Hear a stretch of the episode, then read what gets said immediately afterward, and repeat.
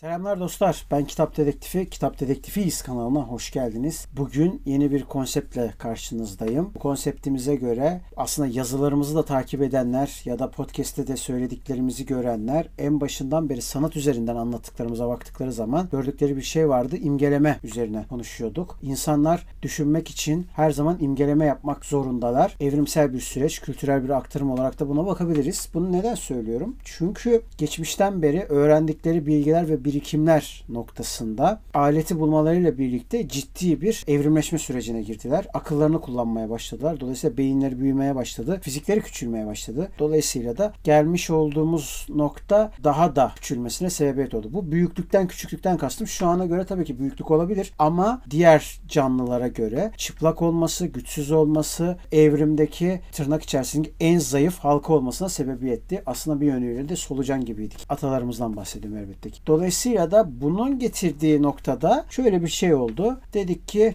artık yeni bir şeyler öğrenmeliyiz ve öğrendiğimiz noktada günümüze kadar geldiği şeyde o elimize aldığımız hükmetmeyi öğrendiğimiz aletler artık bize hükmetmeye başlamıştı. Sanal akılla karşımıza çıktı. Bu noktaya geleceğiz tabii ki. Daha sonraki bölümlerde geleceğiz. Yazılarımızı takip ederseniz zaten göreceksiniz. Ancak bizim şu anki konseptimizde tabii ki şunları konuşacağız. Az önceki söylediğim bu düşünceler düşüncelerden bahsettik. Ve bu düşüncelerde tabii ki imgeleme yapmamız gerekiyor. Yoksa inanılmaz derecede bilgi akışı var. Bu bilgi akışında sanal akılın bize öğrettikleri yahut da internetin bize öğrettikleri kitaplardan öğrendiklerimiz değil, kültürel aktarımdan bahsediyorum. İnsanın bilinci olduğu için çok fazla öğrenmek zorunda olduğu, öğrendikleri ve aynı zamanda kendi soyunun devamı için aktarmak zorunda oldukları var. Dolayısıyla da bu kadar bilgiyi bir şekilde imgeleme yani bir şeyi simge haline getirmesi lazım. Diyecek ki örneğin aşk kalbimin böyle böyle uçması,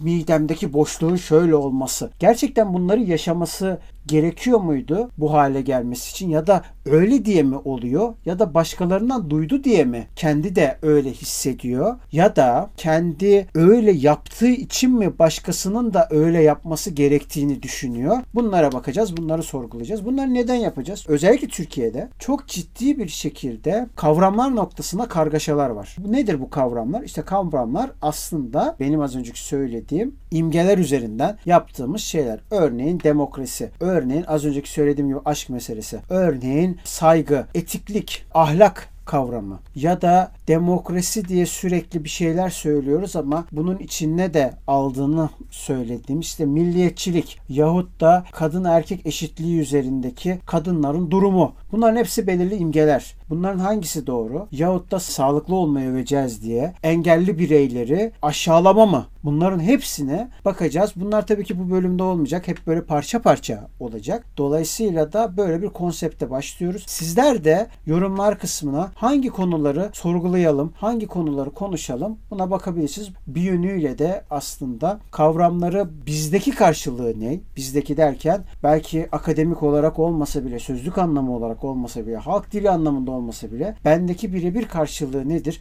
Bunu konuşacağım sizinle. Bunu anlamaya çalışacağım. Birlikte sorgulayacağız. Birlikte cevaplarını arayacağız. Birlikte derken yorumlarda tabii ki sizin karşınıza çıkmaya çalışacağım. Cesaretimiz varsa çıkacağız gibi oldu biraz ama yok. Bunu yapmaya çalışacağız. İlk kavram olarak benzer ve aynı meselesinden bahsetmek istiyorum. İkisinin de tırnak içerisinde aynı olduğunu düşünebilirsiniz. Ama o zaman aynı nedir? Aynı var olan bizim imgelediğimiz somut olarak yahut da soyut olarak tanımlama yaptığımız varlığın, metanın, maddenin kopyası birebir aynısı ve tam olarak hani argoda derler ya hık demiş burnundan düşmüşü kadar o kadar aynısı birbirinin yansıması aynalaması gibi düşünebilirsiniz. Ama aynalama deyince birazcık da karşıt görüş gibi oluyor ama değil. Bu anlamda tam olarak kendimizi gördüğümüzü söyleyelim. Yoksa fiziksel anlamda demiyorum tabii ki fiziksel olarak. Bir taraf sayısı öbür taraf soru oluyor aynada ama bundan bahsetmiyorum elbette ki. Anlaşılabileceğini düşünüyorum bunu. Bu noktada da aslında bakın tezata düştüğümü de görebiliyorsunuz. Zaten tezata düşmek için kullanıyorum bu kavramları. Aynı denilen şeyin hiçbirisi aynı değildir. Örneğin atoma inelim bir maddenin yapı taşı nedir denilince bize lisedeyken çok fazla öğretiyorlardı sürekli olarak. Maddenin yapı taşı nedir? Nedir? Nedir diyorum falan diye böyle bir işkence haline dönmüştü orada. Madde hakkında bilebildiğimiz tek şey maddenin bir yapı taşı olduğunu. O taşın ne olduğuna dair hiçbir fikrimiz yoktu ama yapı taşı vardı yani bizim için. Dolayısıyla da onun atom olduğunu çok sonralar öğrendik tabi. Atom tabii ki bütün varlıklar canlı cansız hepsinde var olan bir şey değil mi? Bütün varlıklar diyoruz ve bu bütün varlıkların hiçbirisinin birbirine benzemediğini imgeleme olarak düşünebiliyoruz. Mesela bir taraftan taş diyoruz. De önümdeki notlar, bilgisayar, su var, kitaplar var vesaire vesaire. Dünyadaki işte çiçekler, böcekler, kuşlar, ağaçlar. Mesela havai fişek atan dayı. Umarım havai fişektir bu arada. Bütün bunların hepsinde aslında bir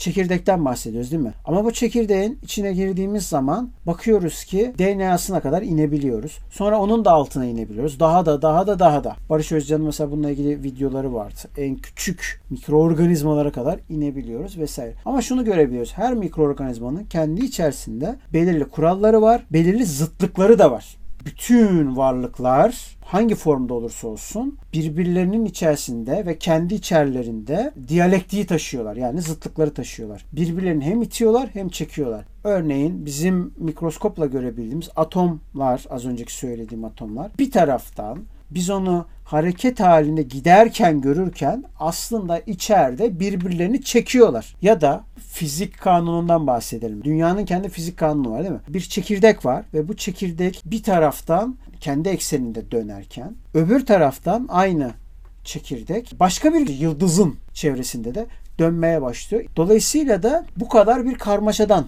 bahsediyoruz. Bunların hepsine baktığımız zaman e sorsan çekirdek çekirdek. Ama bakın değilmiş demek ki. Hiçbir şeye benzemiyor birbirine. Dolayısıyla benzerlik kavramının kendisi boşa düşmüş oluyor. Ya da aynılık kavramının durumu da boşa düşmüş oluyor. Ondan dolayı buna baktığımız zaman ne benzer kavramı ne de aynılık kavramı birbiriyle kavramsal olarak hiçbir iz düşüm yaşamıyor. Ama böyle söyleyince de tabii bu kişisel gelişim kitaplarında bahsettiği gibi hepimiz özeliz, hepimiz biriz falan. Hayır öyle değil. Tabii ki hepimizin belirli özelliklerinin bir yansıması var. Birbirlerimize yansıması var. Ama bu benzerlik dediğimiz şey ne açıdan kime göre bir benzerlikten bahsediyoruz? Buna bakmak lazım. Ve bu benzerliği aslında nasıl günümüzde yansımaları var? Buna bakmak lazım. Benzer dediğimiz aslında birbirimize benziyor mu? Ya da aynı dediklerimiz birbirinin aynısı mı? İkinci dediğimiz zaten az önce yok ettik. Aynı dediğimiz hiçbir şeyin aynı olmadığı çıktı ortaya. Benzer kavramında peki aynı şey geçerli mi? Aslında nispeten geçerli. Ne diyoruz mesela? Marksistler mesela ne diyor? Ya da politik bilimciler, sosyologlar bir olayı değerlendirirken iklimini bile dahil edeceksin mevzuya. İklimine göre mesela uçan salyangozla daha geçen gün konuştuğumuzda iklimin aslında atalarımızın evrimleşme sürecinde ne kadar değişiklik gösterdiğini anlatıyordu bize. Hatta birçok yayınında da bahsetti bunu. Dolayısıyla da e, ha bu arada arkeolog İsmail Gezgin de bunlardan bahsediyor yani. İnsanların kendi koşullarını da toplumda yaşadıkları durumların belirlediğini, maddi durumlarının aslında biraz da iktisadi durumlarının olduğunu, kültür durumlarının olduğunu vesaire söylüyoruz. Dolayısıyla bunlardan dolayı Marksistler de dahil olmak üzere az önceki dediğim gibi sosyologlar da dahil olmak üzere bu durumu söylüyor. Diyorlar ki işte bunlar bunlar etkili olur insanın görüşlerinde, düşüncelerinde. Böyle diyoruz ama Öte yandan da mesela geçen gün Uçan Salyangoz'da bir belgesel izliyorduk. Bir aşı karşıtlığı üzerine. O belgeselde Amerika'daki bir ev emekçisinin vermiş olduğu aşı karşıtlığı üzerindeki tırnak içerisinde komple teorileri üzerinden bakın konunun aşı karşıtlığı ya da olmaması değil. Konu burada verilen refleks. Onu başta belirteyim. Aşı karşıtlığına verdiği refleks ile Ankara'daki tane dayının verdiği tepki birebir aynı. Maltepe'de bir miting de yapmışlardı aşı karşıtları falan ve orada verilen pankartların üzerine yazılan, slogan atılan halleri ya da televizyonda söyleyip işte bunun da arkasında şu var, bu var falan demelerinin birebir aynısını Amerika'da görebiliyoruz. Peki bu neden oluyor? E hani biz farklıydık? Hani farklı kültürler vardı? Az önce imgelerden bahsettim. O bahsettiğim imgelerde aynı hayalleri görmek. Bence bunda çok ciddi bir sıkıntı var. İyi bir şeymiş gibi anlatılıyor. Değil. Hayallerini bir toplumun satın alırsanız bütün umutlarını alırsınız. Bütün umutlarını alırsanız da o topluluk diye bir şey kalmaz. Doğu Demirkol'un bir tane esprisi vardı. Orada yanılmıyorsam Atilla için söylüyordu. Diyordu ki onun bir sözü varmış. Bir çivi, bir nalı, bir nal, bir atı, bir at, bir lideri, bir lider de bir ülkeyi kurtarır demiş. Cengiz Han demiş bunu. Hiç kimse de dememiş diyor Doğu, Demirkol. Cengiz sen ne diyorsun diye. Ya şimdi bizim hikayemiz de birazcık böyle. Ne anlamda böyle? Yani en nihayetinde bu kadar ufak bir mesele nerelere kadar varıyor inanam inanamazsın. Zaten birazdan anlatacağım. YouTube deyince aklımıza ne geliyor? Afrika'daki herhangi bir yerde bile YouTube izleniyor. Çin'de izleniyor, işte Rusya'da izleniyor, Amerika'daki bir köşe, Latin Amerika, Anadolu'da izleniyor. İzleniyor, anacım izleniyor. Her yerde izleniyor yani. Ortam böyleyken başka ne izleniyor? TikTok izleniyor değil mi? Instagram mesela. Ki dünyada düşüşte olduğu söyleniyor. Türkiye'de garip bir şekilde yükselişte. Onlar haricinde başka yok. Gördüğümüz hayaller, yapılan tepkiler, fenomenlerin bile yaptığı o hareketler Amerika'dakilerin birebir aynısı. Neden? Neden? Gördüğümüz hayaller bile aynı. Verdiğimiz tepkiler, refleksler, her şey aynı. Dolayısıyla da hiçbirimiz birbirimizden ayrı değiliz. Az önceki söylediğim bu sefer terse düşmüş oldu. Görmüş olduğunuz gibi diyordum ya hepimiz biriz, tekiz, kişisel gelişim gibi oldu. Fizyolojikman hepimiz ayrı gibiyiz ama hepimiz aynıyız. Kültürel olarak hepimiz ayrı gibiyiz ama aslında hepimiz aynıyız. Aynı olduk. Aynı olmak durumunda değiliz. Farklı olmak zorundayız. Başka çaremiz yok. Ama şu anda yaşanan tam tersi. O kadar tam tersi ki sorgulama denilen şey kalmadı. Kalmadığı için sorgulama yaptığını zanneden kişiler bile sorgulama yapamıyor. Hani işin fenası da o. Geçen gün bu durumdan rahatsız olduğumu birileriyle konuşurken sonra bir baktım karşı tarafta verdiğimiz örnekler birebir aynı. Ya inanılmaz bir şey yani. Bakın ben artık YouTube'dan, Facebook'tan, Dolayısıyla da bunları yaparken e, şunu fark ettim. Ya ben inanılmaz derecede sıkılmaya başladım. Artık bilgi gelmiyor. Sürekli olarak aynı kısır döngü geliyor. Aletler bize hükmetmeye başladı artık. Sanal akıldan bahsedeceğim demiştim. Bu, bu programda değil. Geniş kısmını anlatacağız. Daha sonraki bölümlerde anlatacağız. Ama SEO uyum denilen o zırvalık tamamen zırvalık yani. Bize sürekli olarak aynı şeyleri göstermemize sebebiyet veriyor. Reklamdan bahsetmiyorum. Bakın parayı veriyor reklamdan dolayı öne çıkıyor bilmem ne falan. Kişiye özel reklam yapılmış. Efendim domine etmeler şunlar bunlar falan filan. Ya yeter. Sıkıldım. Gerçekten çok sıkıldım. O kadar çok sıkıldım ki artık yaratıcılığım kalmadı. Köreltiyor. Aslında bu kadar farklılık arasında bu kadar aynı oluyoruz. Hem de aynı olmak zorunda olmadığımız halde oluyoruz altı üstü yapılacak şey sorgulamak. Yani diyeceksin ki ya bu benim karşıma neden çıkıyor kardeşim? Neden sürekli ben aynı şeyleri görmek zorunda kalıyorum? Bu kadar. Yani televizyondan kaçılıyor, internete gelindiği söyleniyor. Televizyondaki diziler internete geliyor ve bunun üstüne bir platform kuruluyor ve de bunu Türkiye'nin en ileri gelen sermaye gruplarından bir tanesi yapıyor. Dolayısıyla da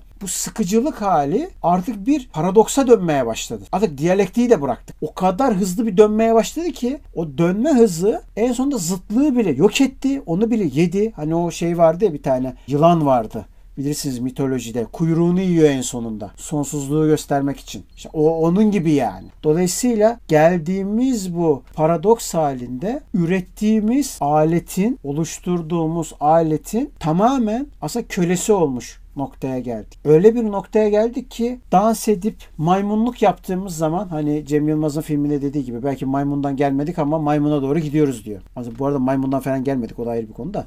Neyse. Dolayısıyla da hal böyleyken aslında bu paradoksun artık kırılması gerektiğini düşünüyorum. İnsanlık bu paradoksu kırabilecek düzeyde midir, kapasitede midir? Ben kendimi de dahil ederek söylüyorum. Bilemiyorum çünkü dediğim gibi eğer hayallerini alırsanız hayallerde gördüklerimiz üzerinden imgeleniyorsa eğer e, gördüklerini aldığına göre o zaman nasıl bir kurtuluş olacak bilmiyorum yaşayıp göreceğiz. Ve bu yaşayıp görme halinde de sanal akılın çok da bir şey değiştirebileceğini düşünmüyorum. Çünkü bakın çok basit ve somut bir örnekle bitiriyorum. Google 2000'lerin ilk çeyreğinde girdi. Bu gelen ilk çeyrekte o zamandan bu zamana nereden baksanız minimum zamandan bahsediyorum. Bir 20 yılı geçkin bir zaman. Muhtemelen daha da fazla zaman. Şimdi bu kadar zaman içerisinde Google kim kullanabiliyor? Kim araştırmayı ve doğru soruyu sorabiliyor? Bize kitapdedektifiz.com'a öyküler gelecek mesela. Yazarlık başvuruları için sürekli alıyoruz. Bu